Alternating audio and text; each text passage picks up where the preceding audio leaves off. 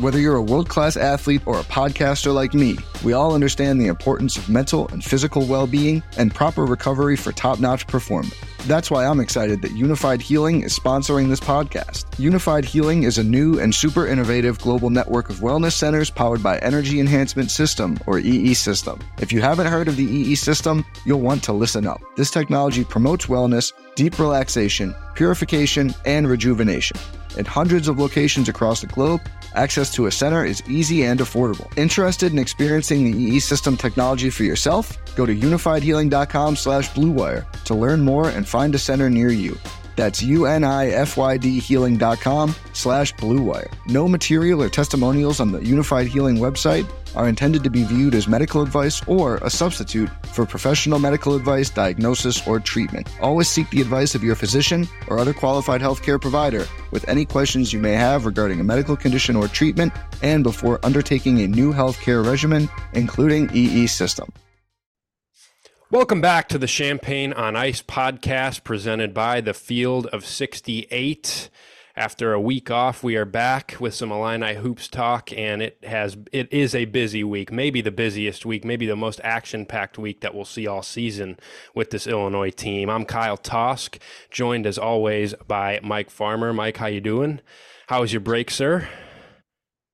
Thanksgiving break went well. Uh, a little bit of Illinois action. Got the win yesterday over Rutgers. Awesome start to the Big Ten conference season. I'm doing well. How are you? I'm doing great, especially after watching that basketball game yesterday. Apologies for not releasing an episode last week, but there was hardly anything going on. Illinois played one game in 12 days, and it was against Western Illinois. It was also Thanksgiving weekend, so we're back now, and we got a loaded episode here today. Two games coming up this week, and also the Big Ten opener against Rutgers yesterday, which is where we will start because it was a very impressive performance by this Illini team. 76 58 was the final at the rack. That's what we'll always call it. I will not be calling it Jersey Mike's Arena. We are calling it the rack for eternity. And the reason we are is because it's been notoriously a very hard place for teams to go in and win. And Illinois made it look really easy yesterday. It was just their second win in a Big Ten road opener since 2011, I think. So Big Ten road openers have not been kind to Illinois yesterday was not the case. Illinois was dominant pretty much throughout. Rutgers made a little bit of a run late in the first half, but the start of both halves, Illinois absolutely went off, was dominant. I think they started the game 18 to 4, held Rutgers to like four points in the first eight minutes of the game. And then to start the second half, after Rutgers had cut it to five at halftime, I believe they went on another like 20 to 5 run or something like that and really just took control of the game. Uh, so we'll, we'll start with that. Mike, what, what did you think of that performance? I am very impressed. It answered a lot of the concerns I had. I know it's just one game, but man, that if that team can play like that on both ends of the floor, I think they're going to be pretty dangerous. Yeah, it is one game for sure. First game of the Big Ten season.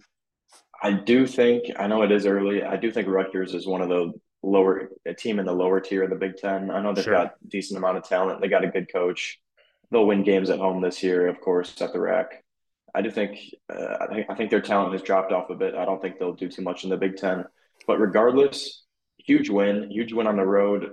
Great way to start the conference season. Uh, great way to gain some momentum going into FAU, Tennessee, and Missouri in this uh, this non-conference schedule we keep talking about. I think you you start with just all around dominance, pretty much uh, hitting three pointers. There were some turnover issues. I know Rutgers was doing that press for a little bit. It'll be interesting to see if other teams maybe implement the press because uh, Illinois' lack of a point guard. Great on the glass. Uh, the fouls were. I don't really. I'm not worried about the fouls in that game. I think the refs were. Uh, they were struggling yesterday, but defense phenomenal. Guys are making shots. Guys are hitting the rebounds. Uh, just all around, really fun to watch team looked really good. I don't think there's too much more to say.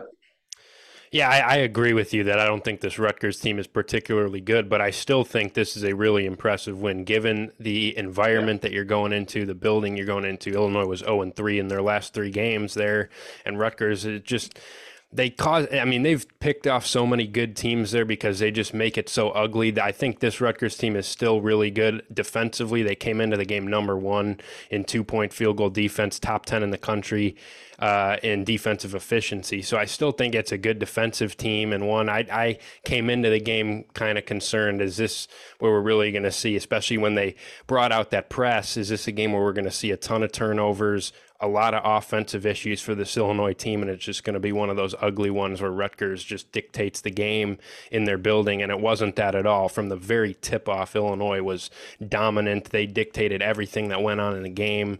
I thought offensively against a good Rutgers defense, they were about as impressive offensively as I've seen in a while for a team that has struggled so much on that end. But really, defensively, Illinois is really, really, really good. And I get it. This Rutgers team doesn't have a ton of go to scorers or guys that jump off the page. They're not a great offensive team, but man, Illinois aside from like a five minute stretch and towards the end of the first half, Rutgers couldn't get anything going against this team. Illinois held them, I believe, to 28% from two, 33% overall. Obviously, held them in the 50s. And man, it was just impressive to see with, with, this team. You see, you saw Coleman Hawkins come back into the lineup after missing the last three games with a knee injury and you know his numbers don't jump off the page. He's still having some issues offensively. I think the injury plays a part in that, but you saw the impact he made when he was on the floor defensively.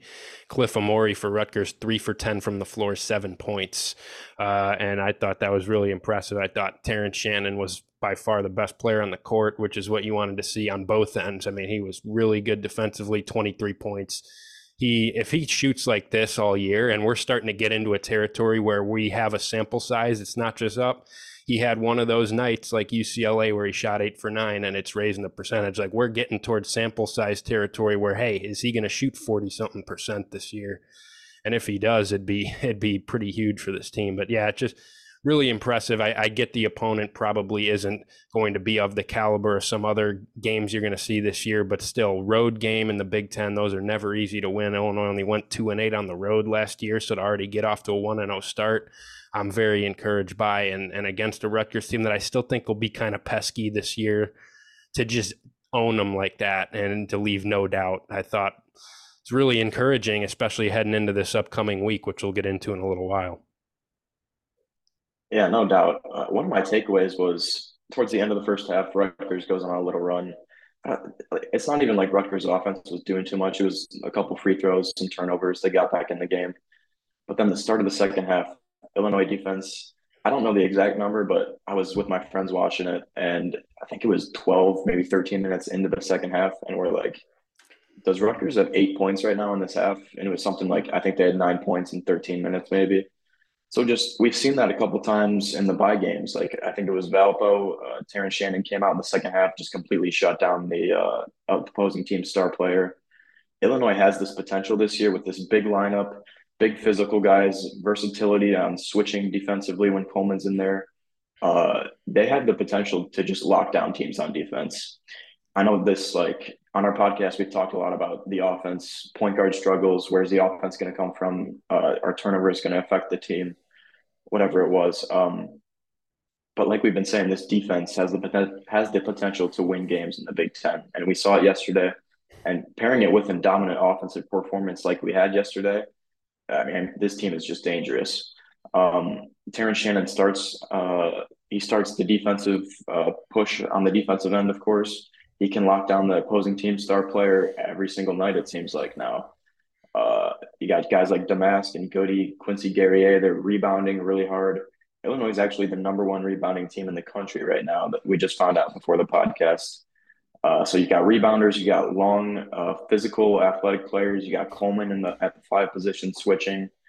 Uh, Brad Underwood recruited these veteran guys, these talented, experienced guys. They know how to play defense. They can provide on offense sometimes. I know uh, Domask, Guerrier, Harmon, they they all contributed in the first half on offense, which was great to see. But consistently on defense, they're uh, contributing as well. It's really great to see. Illinois top ten uh, defensive efficiency on KenPom right now. It's a dangerous team.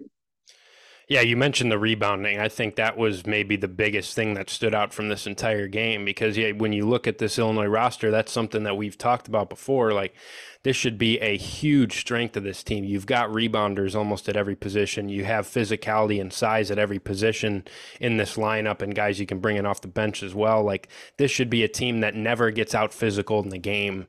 I thought they kind of did at times against Marquette, which I was concerned about. But then you come into this Rutgers game, and man, the Steve Pikiell Rutgers teams. I mean, their whole MO is physicality, toughness, and Illinois was by far the more physical and tough team in that game yesterday. 55 27 was the rebounding differential against a Rutgers team that you just never see that against. I think the craziest stat from the whole game was Illinois had 19 offensive rebounds, Rutgers had 18 defensive rebounds. So Illinois had more offensive rebounds than Rutgers had defensive rebounds. And, and I thought that was huge. There was everybody was clash, crashing the offensive glass. Like that's going to be such a key for this team. We know that, you know, what this game isn't solving the offense. You know, I think there's still things. This is going to be a work in progress on the offensive end. There's going to be lulls. I don't think this team is ever going to get to a point where they're a, a top notch offensive team in college basketball.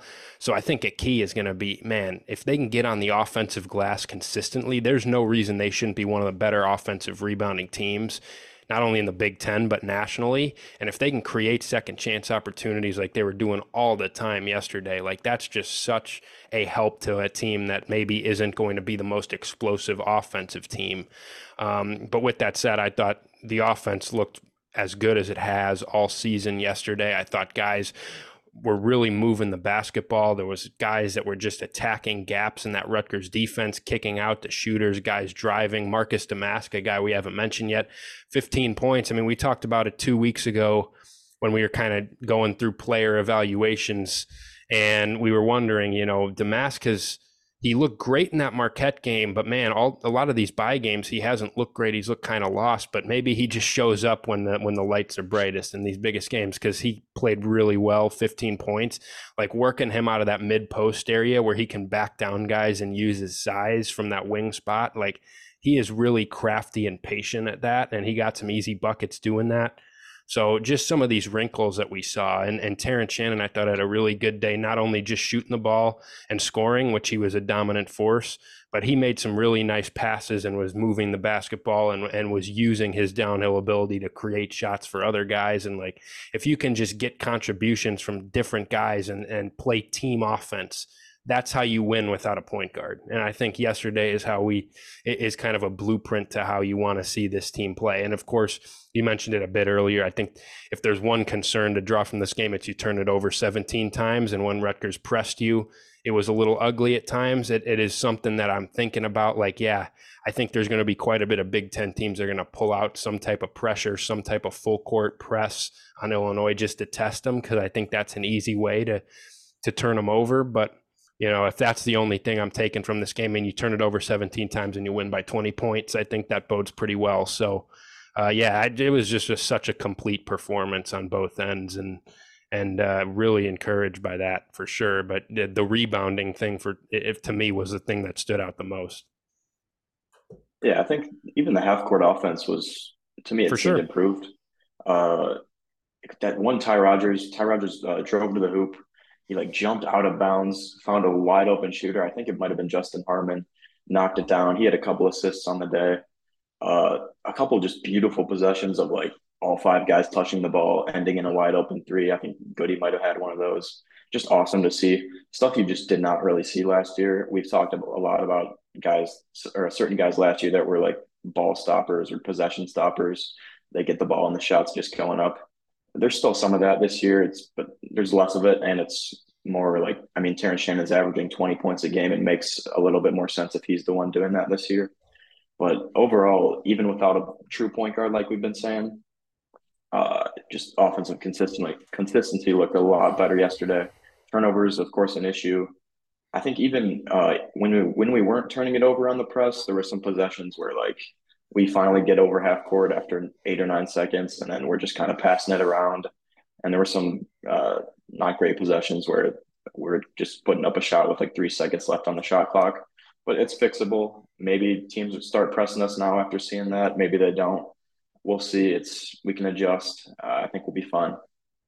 Yeah, it's not something that every team really has in their bag either. Uh, Rutgers is a team that just that's been a staple of what they've done. I, I think you might see teams that might give it a try, but uh, also I think Illinois will get better at that aspect as the season goes on. And I think we, we I think the difference I saw in the press break was when Coleman Hawkins got into foul trouble and was on the bench it, felt like he is that guy that stands kind of at half court and is a guy that can help you break it. And when he wasn't in the game, I thought Ty Rodgers was forcing cross court passes, and there were just some some clunkiness there. So I'm not super concerned about that. It's definitely something that I think we'll we'll come back into contact with. But yeah, the half court offense was as good as we've seen. I thought they they threw some new wrinkles in there. I thought they ran a few more sets than they usually do, but also I just thought the ball movement and the flow to it was as good as we've seen.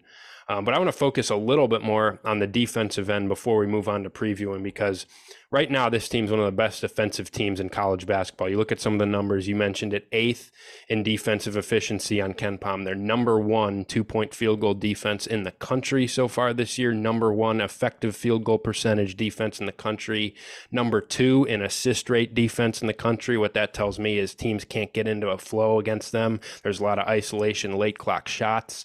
Uh, I believe they are top 10 in the country in percentage of shots opponents are taking from three point range range, which is a Brad Underwood staple. He's a guy that wants to force teams into twos, wants to take away the three point line. And when you pair that with the number one two point percentage defense in the country, I think it's a winning formula for this team. But um, I mean, you, you just kind of look at the lineup. I think Ty Rodgers and Terrence Shannon have been phenomenal point of attack defenders this year. Great screen navigators, guys that I think are really good staying in front of perimeter guards, even though they're bigger and they're maybe not as quick laterally as some other some other guards. Like they've been fantastic. Guerrier has been as physical of a defender as I've seen from the four spot for Illinois in a long time. I wasn't sure what we were going to get from him defensively, but man, he's just playing strong. He's kind of been an immovable body. Uh, and then obviously getting Coleman back is huge as well. Like this team, you mentioned it like it in one of the first things you said. Like I think defense is a reason that this team can be a Big Ten top of the conference team. And like I think the question became heading into this game. Now, again, is Rutgers one of the best offensive teams in the country? No. But we saw them be very good on the defensive end against a bunch of buy teams, against a bunch of teams in the 300s on KenPom. What is it going to look like on the road against a high major team? And the answer is it looked really dominant. And now we'll get to in a few minutes. There's going to be a couple tests coming up this week where we'll really see how good they are. But the pieces are aligning. The advanced metrics look phenomenal so far. Like this could be Brad Underwood's best defensive team that he's had. And I think that is the path for this team being a true national contender.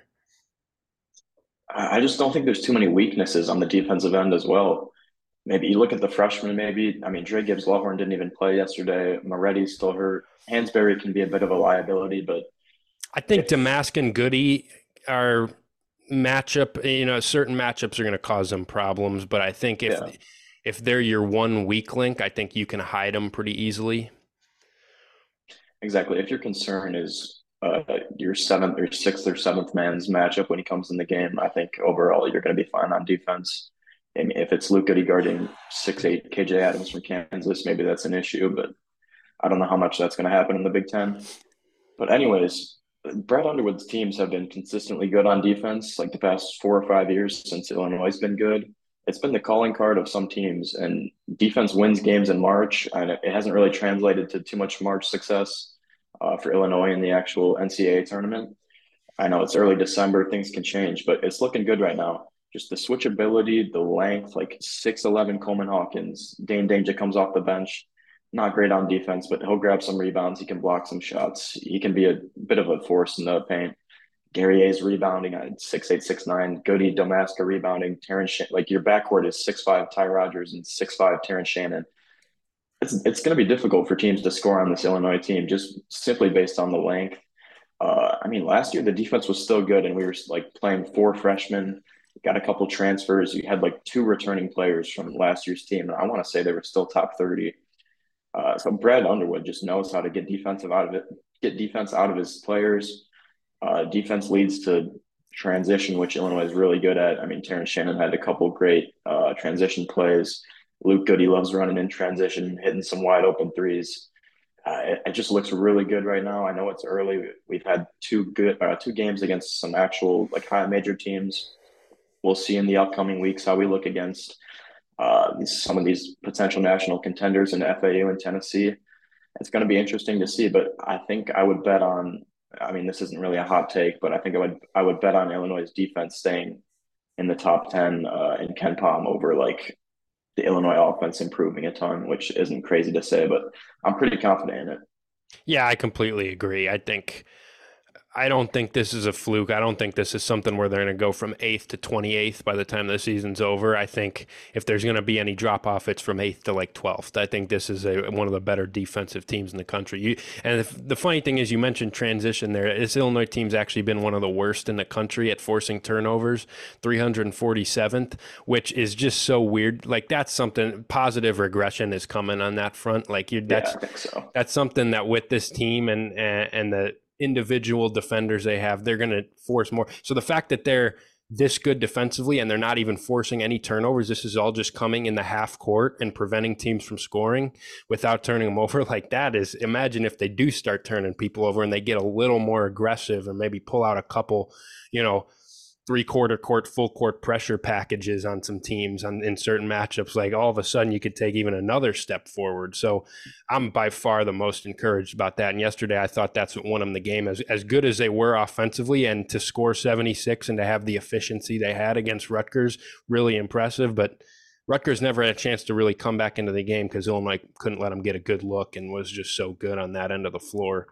Uh, and, and this this roster makeup, I think that's – that when we talked about the concerns coming in, I think a lot of them came uh, coming into the season. I think a lot of them came offensively when you talk about a lack of a point guard and all that type of stuff and the lack of shooting. But you know, I think the the strength of this roster and what it was built to be was always defensively dominant and the fact that you have like you mentioned the size and the toughness and the strength one through five in the lineup like that is what Brad Underwood wants to do and I would bet on him putting together a really good defensive team. Because like you mentioned last year I think there were some liabilities. I think there were some obvious flaws defensively for them and they were still I believe 20 something in defensive efficiency in the country. So uh, that's what Brad Underwood does and I- I'm excited about the defensive potential of this team.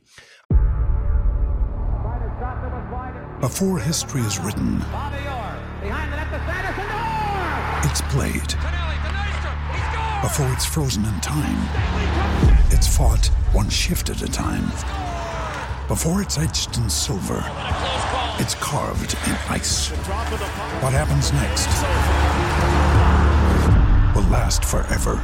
The Stanley Cup Final on ABC and ESPN Plus begins Saturday. Uh, but I do want to talk about this week because we're going to get more tests this week for this team. We'll come back to this discussion next Sunday, and maybe it'll be different, or maybe it'll even be reinforced. But we'll find out uh, because there are two big time matchups for the Illini this week, starting on Tuesday in the Jimmy V Classic at Madison Square Garden against Florida Atlantic, who went to the Final Four last year, obviously. Uh, and then on Saturday, they go on the road, the beginning of a home and home series against Tennessee, who has lost a couple in a row here, but came into the season preseason top 10. So, two big time tests. We'll start on Tuesday. We'll kind of break each of these down a little bit. Not going to go crazy with them, but we'll we'll uh, we'll kind of get you ready for each of these games. Starting Tuesday, Florida Atlantic. This is a Florida Atlantic team, obviously Final Four team from last year, best mid major in the country from last year. Uh, we all saw them on a national stage and how good and lethal they are on the offensive end. This year, they come into this game, I believe, seven and one. It will be their record heading into Tuesday night. Their one loss was kind of a perplexing one. They lost to Bryant. Um, but other than that, they've looked really good. I believe that they've put up 90 points in three of their last four games. They won the ESPN Events Invitational in Orlando uh, during Feast Week. Beat Texas A&M, put 96 on them. That's a ranked Texas A&M team, so they're playing really good basketball here of late. Um, I was I was wondering after that Bryant loss, uh, was this team getting overvalued a little bit because they went to the Final Four last year? Is this really a top 10, 15 team? I think I may have been wrong for questioning that because that looks like more of a fluke than than what they really are. So, what do you see in this matchup? Uh, how excited are you for this one, Illinois Florida Atlantic? Super excited. Jimmy V Classic's always awesome in Madison Square Garden.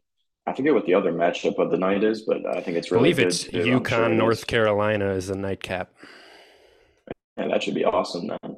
Uh, like you're saying, FAU Final Four team last year pretty much returned every key piece, returned every starter. They got the two co-conference player, the players of the year, Johnell Davis, Alijah Martin, which is uh, very interesting for their conference because naming two co uh, player of the years from the same team is crazy. But uh, anyways, they return every starter. They got massive Vlad Goldin, who's uh, improved a lot this year in the paint. I think he's a seven foot center. Uh, like a couple more like rotational guards that'll get you like ten points a night. They're a really solid team. We saw made that Final Four run last year pretty much one shot away from the national championship, national championship actually, which was insane as a nine seed. Um, really solid team, experienced. A lot of their guys are pretty old now. Uh, they returned for their super senior years. I think they'll be ready to go. People are talking about how our length, like we've been talking about how our length and uh, versatility on defense is causing problems for everybody. People are saying it's going to cause problems for FAU too because they're a bit smaller, a bit like people think Illinois will be faster. I'm not too sold on that. Like we saw FAU just beat Texas A&M. They won four or five games in March last year. Like I think they'll be ready to play against a physical Illinois team. But that being said, I do think like just because FAU went to the Final Four last year and Illinois struggled last year, just because they're ranked higher, I think these teams are pretty evenly matched. Honestly, they've got talent in the backcourt. We've got Terrence Shannon in the backcourt. I, I don't want to say Coleman Hawkins can like limit Vlad Goldin because Vlad Goldin he's a force. Like we saw that in some uh, March games last year. He's been really solid this year. He's hitting he's hitting his shots at like seventy five percent, which is insane. Um, but I think Coleman can help limit uh, what he's doing on the glass, what he's doing in the paint. Dain and Quincy, Amani, possibly. Like we've been saying, our length it's crazy. Uh, we got like these physical, athletic guys from top to bottom in our lineup. Uh, FAU, I mean, they'll be ready. They got a great coach. They're returning everybody. It's going to be a great game. Um, I don't want to put a score prediction. I think it'll. I think it will be close. I think it will come down to the wire. Uh, I'm thinking like in the 70s, but I mean, we'll see. Yeah, I think it's it's going to be strength versus strength here, right? Florida Atlantic really, really good offensive team, top 10 in the country, offensive efficiency in KenPom seventh currently. Team that shot has shot the ball from three extremely well the last two years. I think they were top 50 last year. Now they're in the top 40 so far this year. Uh, you look at their last five scoring outputs, and these are against some really good basketball teams. Uh, 91, 96, 84, 83, 90 are the last five games for Florida Atlantic on the offensive end. Those came against three high major teams in Butler, Texas A&M, and Virginia Tech at the ESPN Invitational over the over the weekend, over last weekend, uh, and then two of the top mid-major teams in the country, Liberty and Charleston, at the uh, Field of 68 Invitational uh, over this past weekend. So, uh, or tip off, I mean. So they are a really good offensive team. Illinois, we just went on and on about them defensively. So it's strength versus strength in this game, and and whoever's has the bigger strength is going to end up winning this game. I'm I'm really excited to see because we'll really get a true. Uh, indicator of is this really one of the best defensive teams in the country if they can hold down this FAU offense uh, that will be uh, their statement uh, made so far this year. So I'm I'm really excited to see that. Uh, you mentioned the point earlier on about you know the physicality and the size of Illinois maybe giving FAU some trouble. I, I do agree with you. I think this isn't your normal mid-major basketball team. This is these are some good athletes. These are really good players. I think they actually are a little bigger than people give them credit for. They've got some longer guys you can bring off the bench. Um, I think when they play their three guard lineup, uh, when you have Greenlee, uh, Johnell Davis, and uh, Alijah Martin, they can get a little bit smaller. That's where I would think, hey, maybe Illinois can frustrate them. This is probably going to be the one of the longer, more physical teams Florida Atlantic has seen in a long time. At the same time, I think they saw that in the NCAA tournament last year and didn't have a whole lot of issue with it. So really, I think it's just going to come down to execution.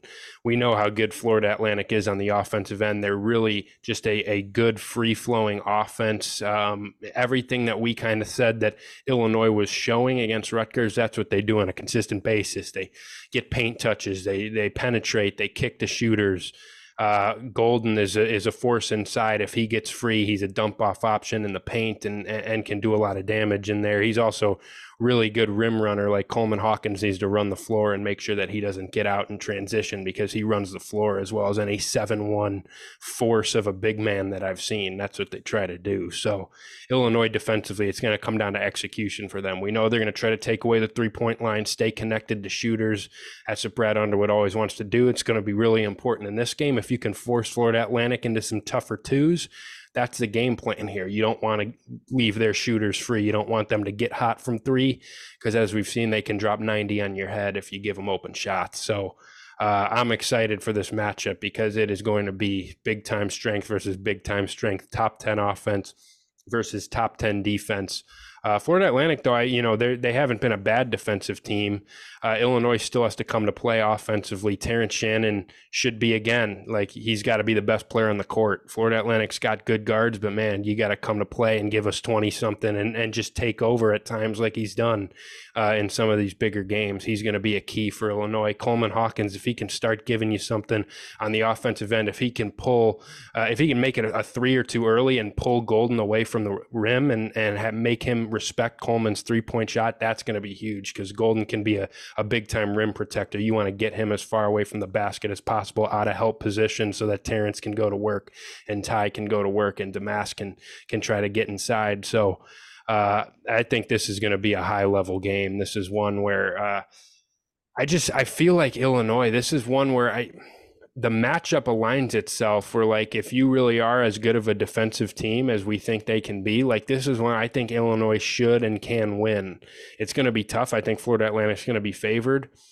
But i kind of like this matchup for illinois. I think they can hold down florida atlantic's offense enough. I think that they have the guys that can get inside and score on, on this florida atlantic defense which has holes um, and is going to have a big size mismatch across the court I I I think Illinois should win this basketball game if they play well enough. If they play like they did yesterday, I think they win this game. Um, but it's going to come down to defensive execution, and you're going to have to hold down this Florida Atlantic team. I'm not asking you to hold them to 50 something, but hold them down into the 70s and and keep them off the three point line. And uh, I think Illinois could have some success in this one.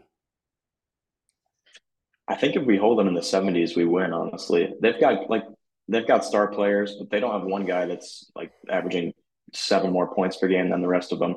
They're pretty consistent, like Goldin, Martin, Davis, all in the like 10 to 15 point per game range, I want to say.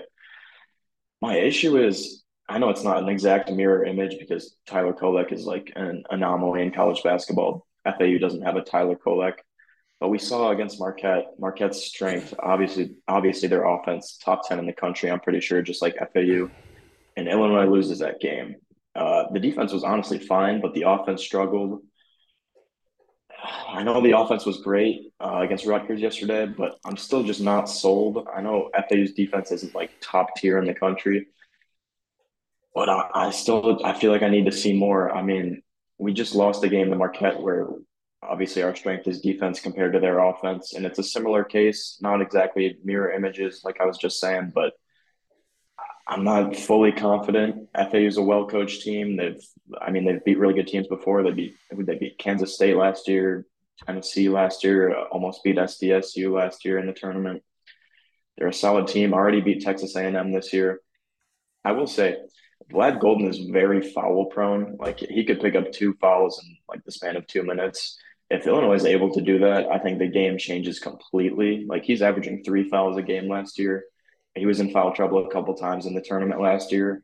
If Dain or maybe Terrence drives to the hoop, gets a foul on Vlad early, that will completely change the change the game, uh, completely open the paint because FAU is not uh, too big, like in terms of their front court outside. Vlad they don't really have a backup for him. No, yeah. Exactly, if you get him yeah. off the court, you're going to be in good shape. So I don't know if that's a possible game plan, but definitely something to look for. If he picks up a foul early, that completely uh, changes the tides of the game. Yeah, no, I, I want to see Illinois put pressure on the rim and make him come over and help and maybe foul, pick up a couple cheap fouls. You know, it, it's Coleman's not a guy who's going to really back a, seven-one big man down and try to get him to foul him in the post. So yeah. I think that's where you're really going to, you know, unless you want to give Dain Dainja some minutes and try to try to, you know, I I, I don't know, Dain Dainja's he hasn't he hasn't looked great this year. So I don't know. You know, if Coleman's if Coleman's if playing well, I think you ride with him and you really just try to pull him away from the basket. Coleman's got to show he can be a threat from outside and make Goldin respect him, and that way you can open up the lane a little bit. But also, I just put pressure on him, and if he if he blocks your shot, fine. But try to get try to get him into foul trouble. I think that could be a huge key. But you're totally right in the fact that yeah, I this offense is far from fixed because they had 76 points against Rutgers. Like it was an encouraging offensive performance. I'm still very curious to see, especially if we get into crunch time again, if we get into a close game again. I get concerned because we saw how that went against Marquette. Illinois just couldn't generate good possessions and you're going up against another elite offensive team. Like you get into a tie game at the under four timeout and you need quality possessions. I have a lot more confidence that Florida Atlantic is going to generate those than Illinois is. And that could end up being the difference in the game. Now, again, Illinois can can do what they need to do defensively and, and not make that matter as much. But at the end of the day, I think there's there's a certain aspect where Florida Atlantic is going to get theirs at some point. So you're going to have to keep up. You're going to have to get into the 70s um, but also, if it gets late in the game, like you got to execute, you got to find who you want to handle the basketball. You got to find who you want to run offense through. Um, I think Terrence Shannon has proven that he's capable of creating his own shot and, and being a go to guy, but you're still going to need to give him some help there. We've seen even late in the Marquette game when you're trying to ask him to create everything for you, he can be turnover prone. You even saw that against Rutgers. He had five turnovers, but couldn't be less concerned about that given what else he gave you in that game. Um, but yeah, no, I, I totally agree with you. I, am not trying to say that uh, the offense is still going to be a key for this game. I think it's the strength versus strength. Florida Atlantic's offense against Illinois defensively is going to be the big test and the key matchup in the game. But Illinois still got to score. Illinois got to build off that game against Rutgers on the offensive end for sure, uh, and that's that's going to be really important. Uh, should we give a prediction for this game, or do you want to you want to just leave it? Uh, I'll go I think it's going to be like what was the Marquette game? Seventy-one to 71 64. 71 64. I mean, I'm thinking in that range. I hope the Illinois offense has improved a bit. I mean, I'm going to say like 75 73. I'll just go Illinois for the hell of it. I'm going to go Illinois as well. I don't know. I've, I had a I've had a feeling about this game for a while, even since the schedule came out. Now I had a terrible feeling about Saturday, and they blew them out. So maybe that's a bad sign that I have a good feeling about this one. They're going to look terrible. Uh, but no, I just I don't know. I, I just think Illinois, like they're going to impose themselves physically again. Florida Atlantic, I think, might put up one of their worst offensive performances of the season, going against this physical Illinois defense that's going to try to keep them off the three point line. And uh, and I think Illinois can do enough on the offensive end, uh, just enough. And they're going to have Terrence Shannon on the court, and I don't think Florida Atlantic has anybody that can match up with him. I think that's where you go late in the game and hopefully he can knock some shots down and, and, and do what he did a few times last year and has already done at times this year and just kind of take over the game. I'm going Illinois 77 73 over the Florida Atlantic Owls on Tuesday night. Uh, another game this week, uh, another huge one. Let's let's get to that one to close out the show here.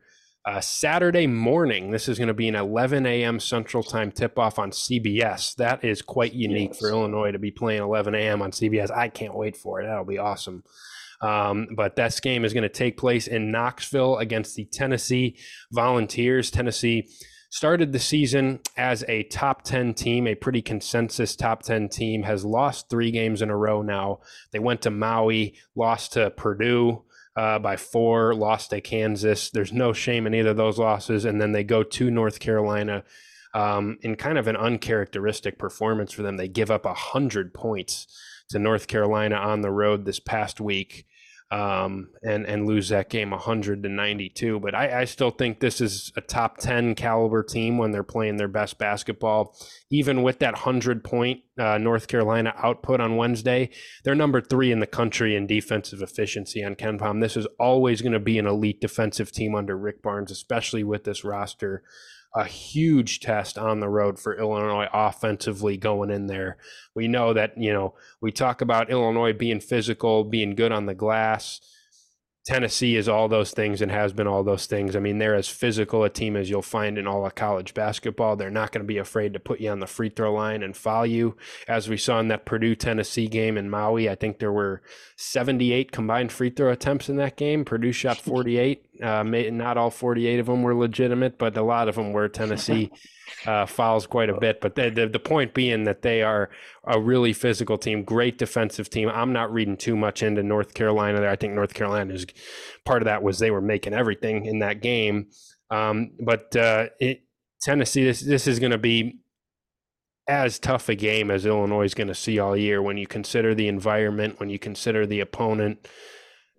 I, am excited for this one. This is going to be a challenge. I'm not reading a ton into Tennessee's three game losing streak. I think they're still really good.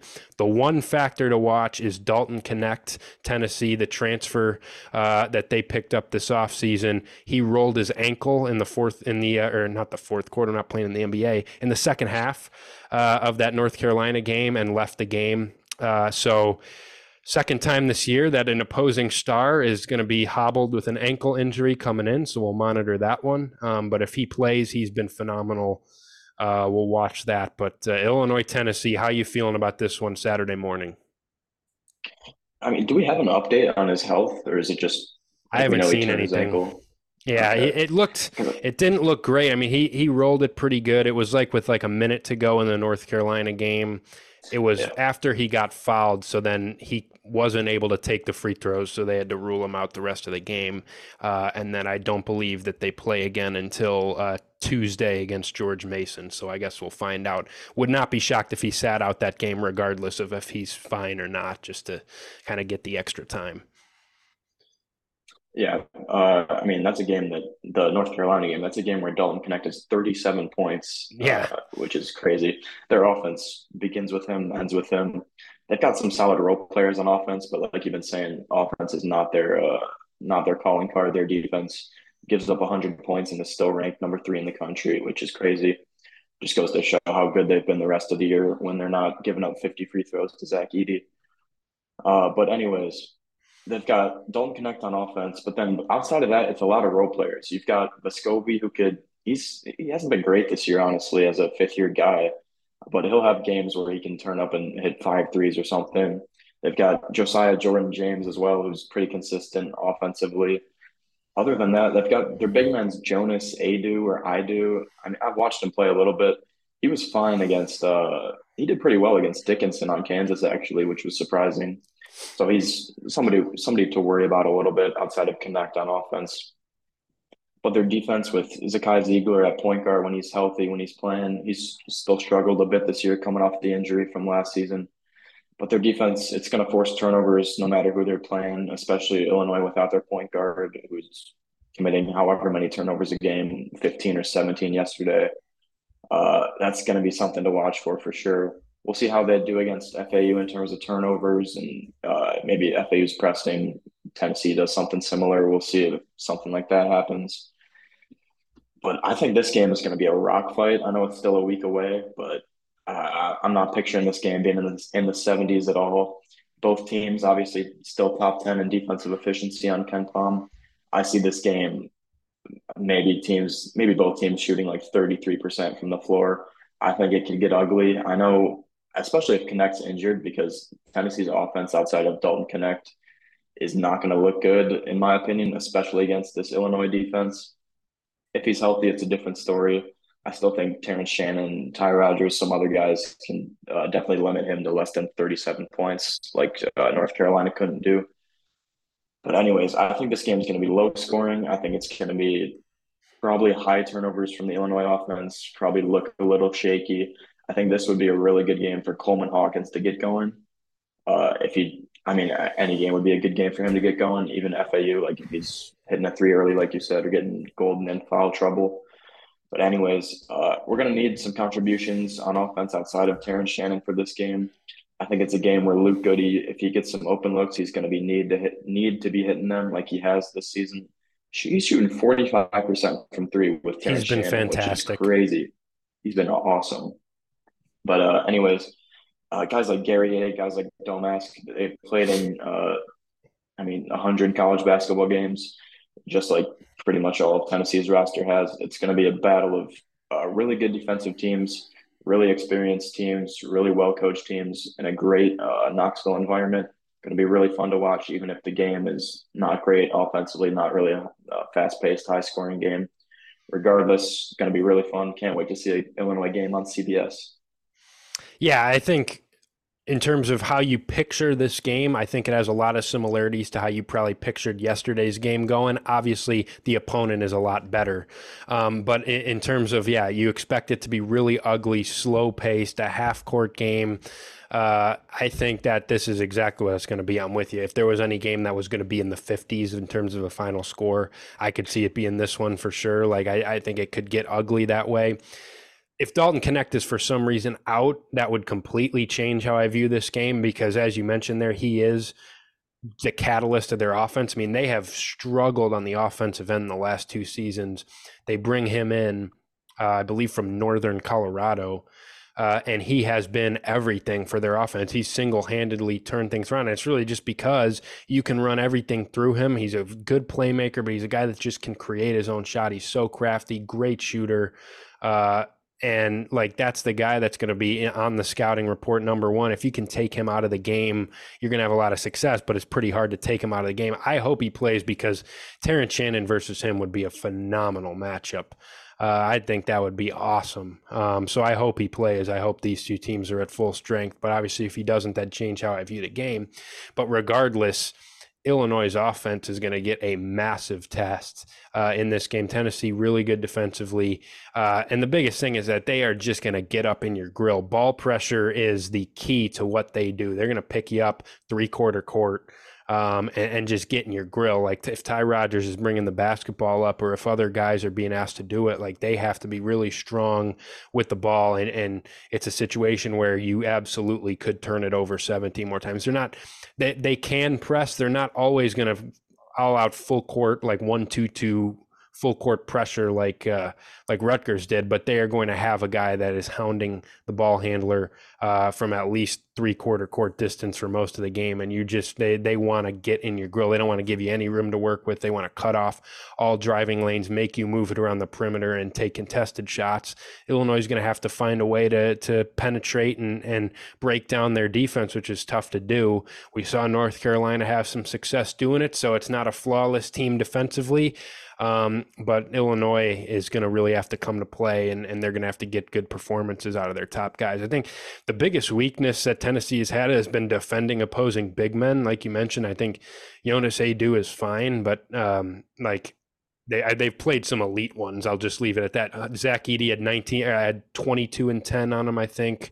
Dickinson had 17 points, 20 rebounds on him, and then Armando Bacot had 22 points and 11 rebounds on him on Wednesday.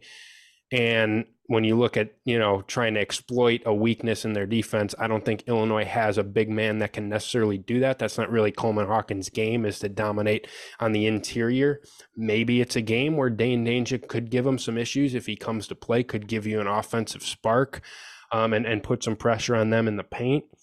Definitely something you could possibly keep an eye on. But uh, I, I, just think Illinois again. You just you, you got to get good play from your top offensive guys. You got to get Terrence Shannon um, has got to handle the pressure, the ball pressure well, and has got to create opportunities by just getting downhill, forcing the issue inside, not allowing Tennessee to frustrate him on the perimeter.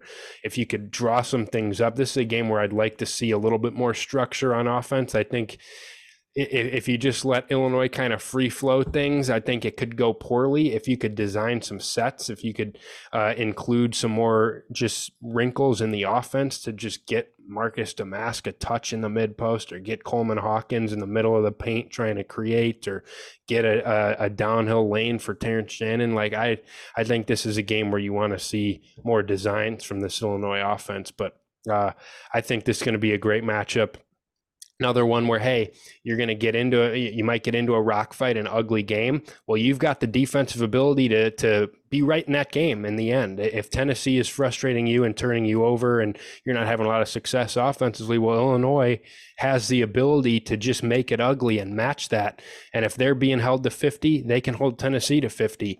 Illinois can win these ugly games this year. I think they've proven that already just based on how good they've been on the defensive end. But man, road environment, this is a Tennessee arena in Knoxville that holds 20,000 it's going to be really intimidating. This is one where you got to rely on your experience. I think Brad Underwood is going to rely on experience just like he did yesterday. We didn't see Dra Gibbs-Lawhorn get off the bench.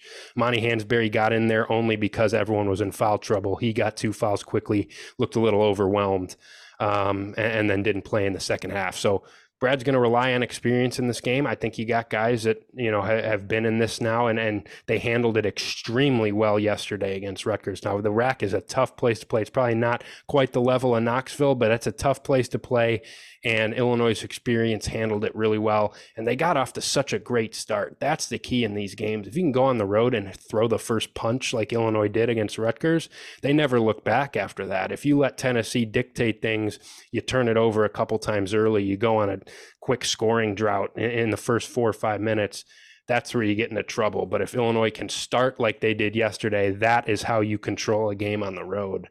Easier said than done against Tennessee for sure. But that's that's what I'm going to be looking for. You were you're totally right about that. I was just going to mention that if this is a game where Illinois goes down, this might be drastic, but if they go down like ten to four at the under sixteen timeout, something like that, uh, Tennessee is not a team you really come back on. Like I know they've lost three in a row, like we've we've been saying. Those are three ranked teams, three great big men. Um, but Illinois, I, I, don't picture this a game where you go down, where you're down the, at the break, and then uh, you get some miraculous offensive comeback like you did against UCLA and uh, Texas last year and Northwestern last year at home. Just not the type of game this is going to be. At least uh, that's what we think. A week away from it, things could change if Dalton connects out. Maybe uh, I don't know. Things could change for sure. But um, this is a game where Illinois has to get going early. Uh, rely on Terrence Shannon uh, don't get in foul trouble. Guys like Coleman Hawkins can't be having uh, mental lapses. They're going to force turnovers, but you got to find a way to limit it somehow. Ty Rodgers has to be on his game. Like you said, we're pro- we're not going to see the freshmen much. Uh, it's going to be guys like Harmon, Domask, Goody off the bench, Dain Dainja. Uh, hopefully, he's contributing. I mentioned uh, Jonas Aidoo locking down Hunter Dickinson. I was totally wrong about that. I was thinking of uh, the Marquette Oso Ighodaro kind of locked uh, Hunter Dickinson down. I got those Maui games confused. But yeah, if Dain Dainja could be a threat on offense this game, that would be massive because you're actually right. Tennessee doesn't have great front court depth outside of Aidoo. But uh, it's going to be a full team effort, like the FAU game, like the Rutgers game was. These are all tough teams. Tennessee, especially, like we've been saying on defense, top three in the country uh, get going early, try to limit turnovers, hit free throws at the at the end of the game if it comes down to that. Uh, I really don't want to see this be a game where Illinois starts to chuck threes like we've seen in the past. They really, uh, this Rutgers game yesterday, Illinois was passing up open threes, which was like you could tell that uh, that was a talking point in the locker room after some of these games early on in the season where we're shooting 35 threes a game. So uh, I think this could potentially be a game where they try to rely on the three too much, and it's their downfall. We'll see. It's, it's six days away. We got uh, one more game in between. Like we've been saying, it's going to be really fun to watch. Can't wait for it. Uh, awesome environment. Uh, yeah, I agree. I hope Dalton Knecht comes to play. That it would be a matchup between him and Shannon. That's like at this point in the season, that's two probably consensus All Americans at this point. Uh, really fun to watch. Two great teams. Can't wait for it. Yeah, should be great. I, I totally agree with you on that as well. I thought against Rutgers, like Illinois was passing up open shots to just continue to put pressure uh, on on uh, on Rutgers by driving the basketball and getting even better looks. And I thought all the looks they got from three were really good ones. What do you know? They shoot nine of twenty one. Like that's just the formula for them. You, you you not forcing things. You're playing to your strength. You're creating really good looks for your best shooters and those guys are often going to make them. That's Luke Goody, that's Domask. Uh, Justin Harmon made a couple. So, and then obviously Terrence has shot it unbelievably well. If he shoots like this, man, they're going to be really good. Uh, I hope he keeps it up. But, um, but yeah, the one other thing I get a little concerned about in this game, and, and I mentioned at the beginning, Tennessee fouls all the time. They are not going to be afraid to foul you. Illinois free throw shooting that still isn't th- isn't something that uh, that has totally been corrected. They shot seven of eleven against Rutgers, but they weren't at the line a ton. Uh, they are still in the bottom twenty in all of Division One in three in free throw shooting. That could be something that hurts them in this game. If ten- and Tennessee is probably going to come in, Rick Barton's going to tell his guys like, be as physical as you can with this team. If you pick up some fouls we'll you know we'll sub you out but this team's not going to beat you at the free throw line make them beat you at the free throw line i i think that illinois might get a lot of free throw attempts in this game they're going to have to make them uh, it's going to be a game with probably a lot of whistles um, as we've seen but obviously a road game so maybe some of those won't go your way so that's going to that's one concern that uh, i could see in this game for sure um, but i totally agree with everything you said uh, should be an awesome week. Let's give a prediction for this one and then get out of here. Illinois at Tennessee. Can we make it a 3 and 0 three game stretch or is this one going to be too tall a task? Uh, it's tough predicting this before the FAU game. I think the right. FAU game is going to tell right. us a lot, actually. But I mean, I just I don't see a win here. I'll be honest. i have been kind of pessimistic on this podcast, but uh, like talking about the issues in the Rutgers game if the issue in the Rutgers game is like your press break, uh, that's not too big a concern. Like I still think this team's really good. I do not think we're going to get this win at Tennessee. I, I, don't think it'll actually be in the 50s, but I want to say like Tennessee usually holds their opponents to somewhere in the 60s. So I'll go like 65. I'll go 65 60. I think we keep it close. I can totally see this be a game where we're missing a ton of three point shots towards the end of the game potentially missing free throws, turning it over at uh, late, like crucial parts in the game, sort of like the Marquette game. I just I don't see a win here. Hopefully, the FAU game is a win, and that kind of offsets the uh, losing another quad one opportunity here. But uh, we'll see. You never know. Yeah, I think if you win the FAU game, you're set yourself into a position where you feel like the pressure's kind of off a little bit. Like the win would be phenomenal. Uh, but a loss, I think you still have positioned yourself fine by beating Rutgers, beating FAU. Um, but I, am with you. I think we're on the same page in both these games. It's just it's such a tough, tough road game for this team. Uh, you're probably gonna be based on what we're predicting. Um, they're going to be coming off a high on Tuesday if they beat FAU, and then you go into this tough place to play. I think it's going to be a really hungry Tennessee team because they've lost three in a row now. They played George Mason this week. That's not a game to get up for. They finally get to come home. They've played a gauntlet of a schedule, but all of the games have been away from home. They went to Wisconsin. They played in the Maui Invitational, three big time games, and then they went to North Carolina. They finally get a high major big time matchup at home. I think they're they're going to be the more energized team in this one. I hate to say, and I just it's it's just such a tough play. I think Illinois puts up a fight. I think Illinois keeps themselves in the game defensively, but Tennessee's going to pressure them. It's a bad matchup for Illinois' lack of ball handlers and uh, and turnover issues. I I think those are going to manifest themselves a little bit, uh, and I think Tennessee is going to win more of an ugly game. Uh, I think I'll go with 66 59 Tennessee. Um, so, you know, similar range to you. Uh, I think this will be more of a low scoring game, but it's just such a tough place. I just I can't go in there with any confidence. And maybe that changes. Maybe Tennessee continues to really struggle. Knecht is not healthy. Illinois looks great against Florida Atlantic. Maybe I changed my mind by Saturday, but as of now, I, I think it's going to be a tough task for Illinois. But uh, but that was uh, a, an hour loaded with content here on the Champaign on Ice podcast. That'll probably wrap things up for us. Make sure to go follow our Twitter account at Champaign on Ice. Uh, or X account, uh, but uh, I will never call it that. Just like I'll never call Jersey Mike's or never call the RAC Jersey Mike's Arena. Uh, be sure to subscribe to Field of 68 Podcast Network YouTube channel here. Uh, give us a rating review on any podcast platform Apple Podcasts, Google Podcasts, Spotify, still a work in progress. That's like a Field of 68 wide issue that we're trying to fix here that a lot of our uh, team pods are not on Spotify for whatever reason. Um, but uh, still working on that. But appreciate everybody for listening. Any last thoughts, Mike, as we head into a huge week of Illini hoops? Go Illini. I, I, mean, this is the stretch we've been talking about the entire uh, time we've been doing the podcast. Like this three or four game stretch early December, it should be really fun. I already got one win. Why not keep it going?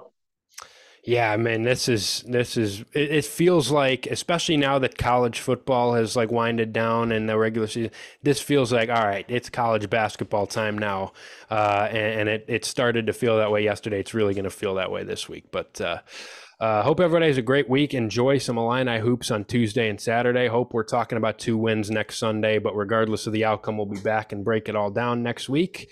Uh, and that'll do it for us right here on the Champaign on Ice podcast. See you next week.